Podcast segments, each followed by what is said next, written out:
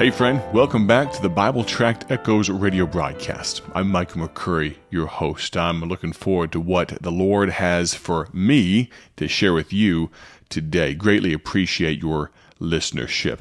I'm going to ask you to grab your Bibles and turn to the book of Mark, chapter number two. The book of Mark, chapter number two. While you do that, let me tell you about a gospel tract. I'm talking today about a gospel tract that I desire to carry with me everywhere I go. I try to have this gospel tract on my person often. It's called Overwhelmed. This gospel tract is actually the very first gospel tract that I ever wrote as the director of Bible Tracts Incorporated, and we've seen over, well over, a million of these gospel tracts go out across America and the world. Let me encourage you to look for people in your daily life that look like they could use a helping hand that looked like they could use just a little bit of the love of Jesus.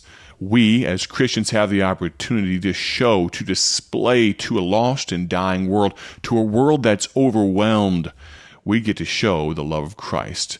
Let me encourage you go to BibleTractsInc.org to order this gospel tract today. BibleTractsInc.org org, and we'd love to send you a copy or 25, 50, 75, 100, whatever you could use. I try to have at least three or four in my tract wallet that I carry with me everywhere I go. Thank you so much again for your investment of time listening today. We're going to dive right into the book of Mark, chapter number 2. We're going to read verses 1 through 5. Mark chapter 2, 1 through 5. And again, he, meaning Jesus, entered into Capernaum after some days.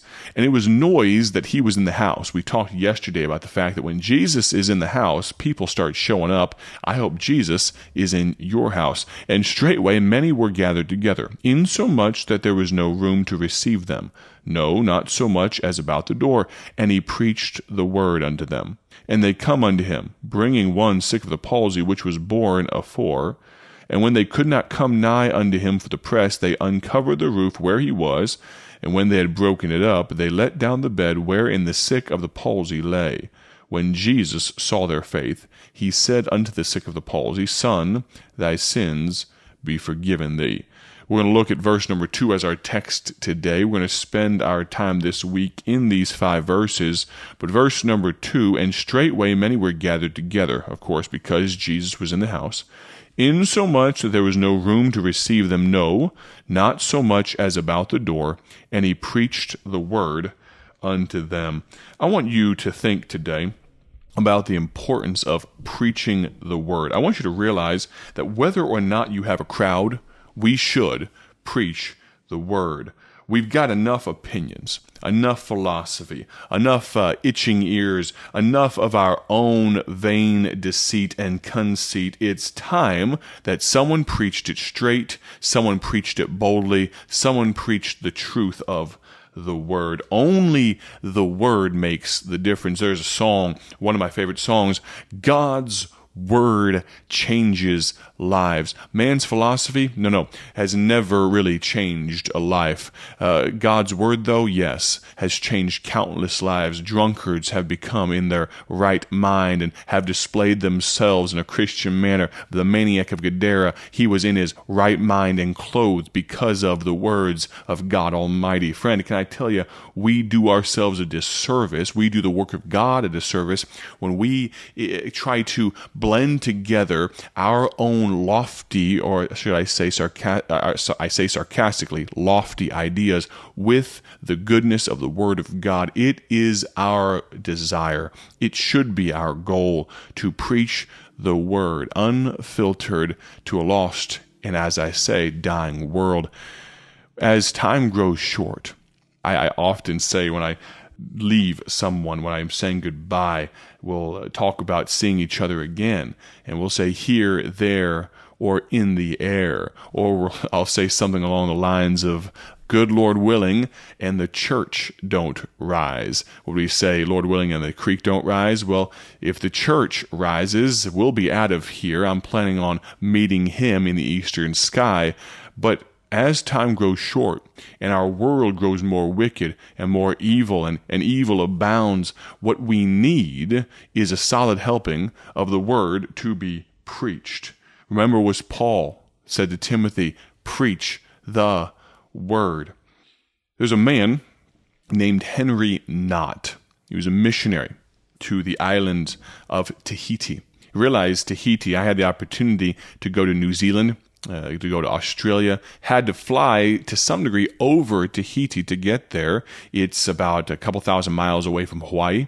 It's about 3,000 miles almost from New Zealand, about three, about 5,000 miles almost from Australia off the coast there. It's right out there in the middle of nowhere, French Polynesia.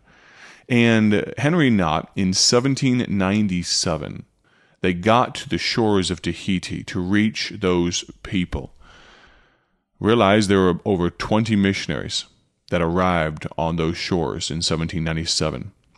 And about 10 years later, Henry Nott was the only one left. He stayed faithful. He continued what he was what he set out to do. He had been a bricklayer before becoming a missionary. And the leader of the expedition, some of them apostatized, some of them left the faith, the missionaries. Some of them uh, went back to Australia to safer shores. But the leader of the expedition, here's what he said, reading through a book here that had this story in it. The leader, Mr. Jefferson, before he passed away and left Mr. Nott as the sole survivor, notwithstanding these things are so, meaning the, the difficulties and all of that going on with, with, with the work.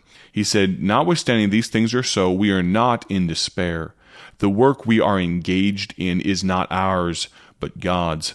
It is ours to use the appointed means and His to bless them. We look forward to a period when we hope to see the Word of God run and be glorified. And when it says run, what he's saying is, if you turn over to Second Thessalonians chapter 3 and verse number 1, 2 Thessalonians 3 1, the Bible says this Finally, brethren, pray for us that the word of the Lord may have free course and be glorified, even as it is with you. Friend, we have a responsibility to preach the word. Henry Nott got there in 1797. About 10 years later, he was the only one left, the only missionary out of 20 something. It took almost two decades of just faithfully laboring there before he saw real results.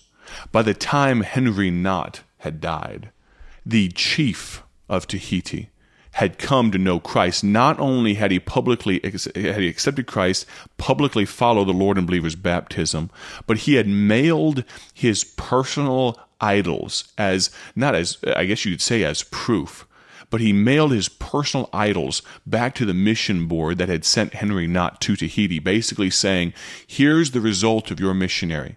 I have accepted Christ, and I need no other. I don't need these idols. You realize the debauchery?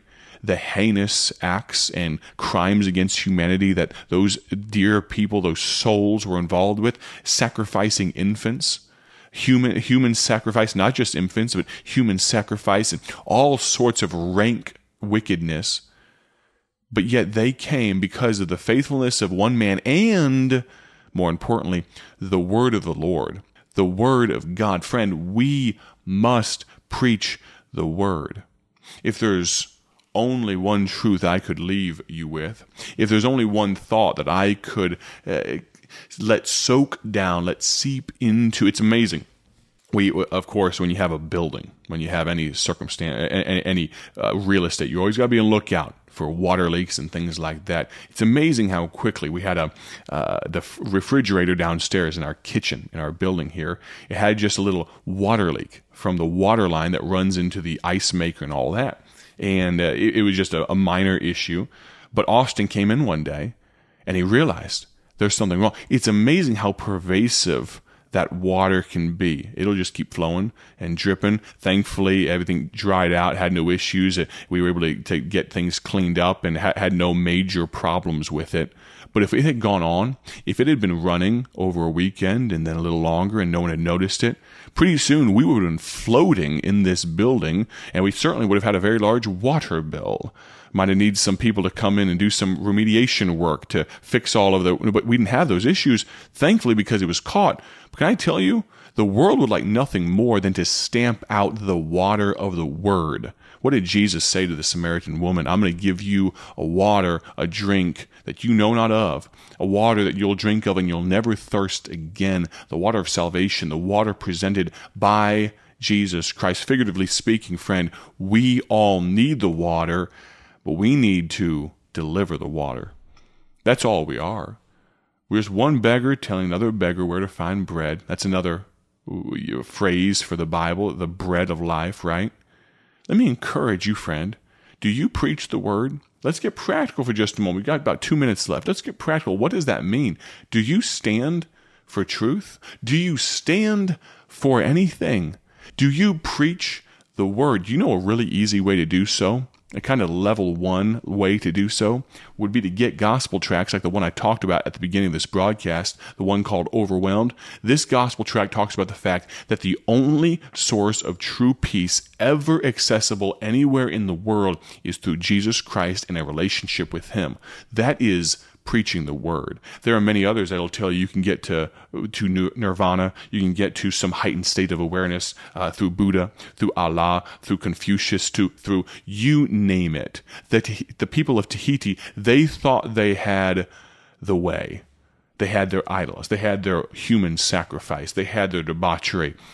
But a man named Henry Nott faithful year after year after year, no results, no results, no results. Eh, but God used him some 20 years later to see hundreds, if not thousands, saved, the chief of this of the village, of the of the island, except Christ. Can I encourage you, friend?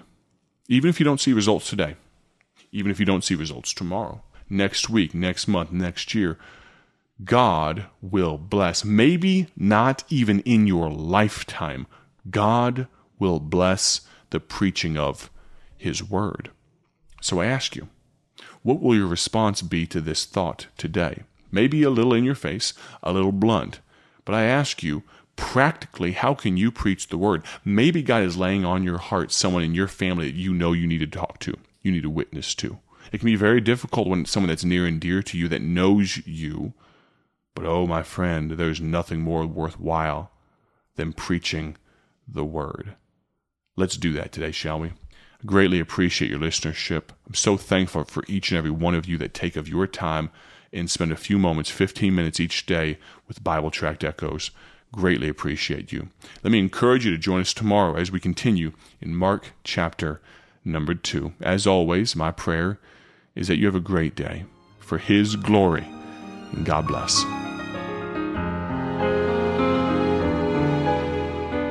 Thank you for joining us today for Bible Tract Echoes, a ministry of Bible Tracts Incorporated. If you would like to receive a free sample booklet of all of our tracts, you can contact us by calling 309 828 6888. That's 309 828 6888. Our mailing address is P.O. Box 130, Dwight, Illinois 604 20. A faster way to contact us is to go to our website at BibleTractsInc.org. That's BibleTractsInc.org. There you will find more information about our ministry and details on how you can support Bible Tracts Incorporated. Thanks for listening, and may the Lord richly bless you as you serve Him.